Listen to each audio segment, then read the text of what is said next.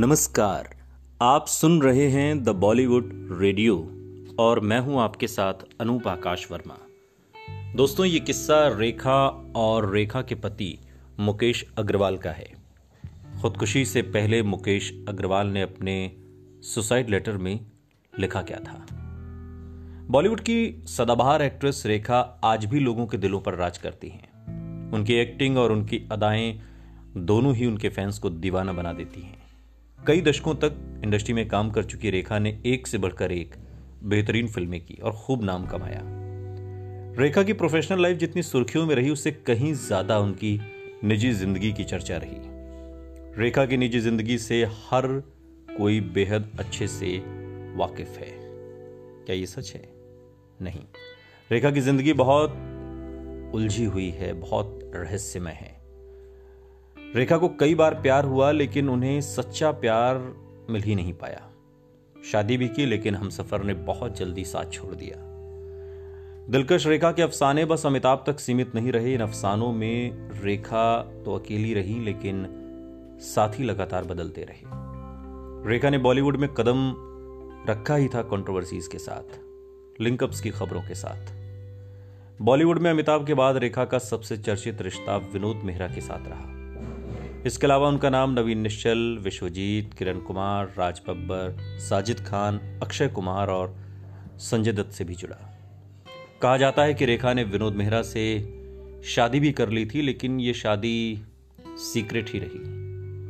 रेखा ने जिस शादी का ऐलान किया था, वो थी मुकेश अग्रवाल से उनकी वेडिंग साल 1990 में दिल्ली के एक बर्तन कारोबारी मुकेश अग्रवाल से उनकी शादी हुई।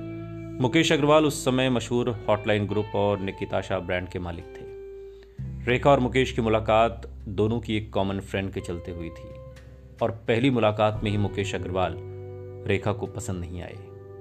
हालाँकि बहुत जल्द ही दोनों को एक दूसरे से बाद में इश्क भी हो गया और दोनों का प्यार इस तरह परवान चढ़ा कि फिर दोनों ने एक महीने के अंदर शादी करने का फैसला कर लिया। रेखा और मुकेश ने साल 1990 में मुंबई के एक मंदिर में शादी की।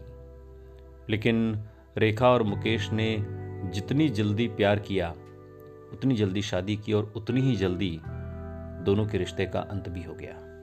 शादी के छह महीने के बाद ही दोनों ने तलाक ले लिया। यहाँ तक कि मुकेश ने खुदकुशी भी कर ली। और इसके पीछे की वजह यह बताई जाती है कि रेखा मुकेश से परेशान हो चुकी थी। मुकेश अपने बिज़नेस के लिए रेखा के नाम और उनके चेहरे का इस्तेमाल करना चाहते थे। लेकिन रेखा को यह मंजूर नहीं था। वो मुकेश से कह भी चुकी थी कि अपने व्यापार में मुझे इन्वॉल्व मत करो। इसलिए रेखा ने उनसे अलग होना ही बेहतर समझा और फिर तलाक ले लिया। मुकेश अग्रवाल अपने बिज़नेस को लेकर पहले से ही परेशान थे और रेखा से तलाक के बाद वो अपनी ज़िंदगी में और ज़्यादा परेशान हो गए। मुकेश काफ़ी तनाव में आ गए थे। वो अपनी ज़िंदगी से इस कदर परेशान हो गए थे कि उन्होंने अपने अपने ही हाथों अपनी जान ले ली। मुकेश ने तलाक के कुछ महीनों के बाद अपने फार्म हाउस पर रेखा के दुपट्टे से फांसी लगा ली। हालाँकि वो दुपट्टा रेखा का था, इसे लेकर कोई आधिकारिक बयान कभी नहीं आया।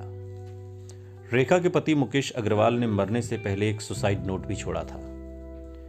बताया जाता है कि सुसाइड नोट में साफ़ तौर पर ज़िक्र नहीं था कि उनकी मौत के बाद उनकी मौत के लिए किसे जिम्मेदार माना जाए और मौत के बाद उनकी संपत्ति को लेकर उसमें एक ज़िक्र था।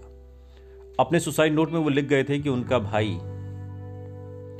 और उनकी मनोचिकित्सक आकाश बजाज और उनके दोनों बच्चों की देखभाल वही करें।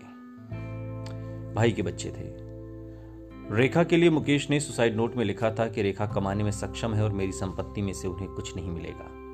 मैं उनके लिए कुछ भी छोड़कर नहीं जा रहा। दिल्ली के पूर्व पुलिस कमिश्नर नीरज कुमार, जो कि रेखा के पति मुकेश अग्रवाल के करीबी दोस्त थे, उन्होंने भी एक इंटरव्यू के दौरान बताया था कि मुकेश की मौत के बाद रेखा ने उनके परिवार से कभी कुछ नहीं लिया।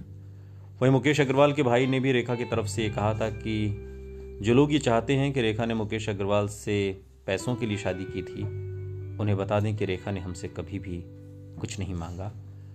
न कभी कुछ लिया, न हमने कभी कुछ दिया। सुनते रहिए द बॉलीवुड रेडियो, सुनता है सारा इंडिया।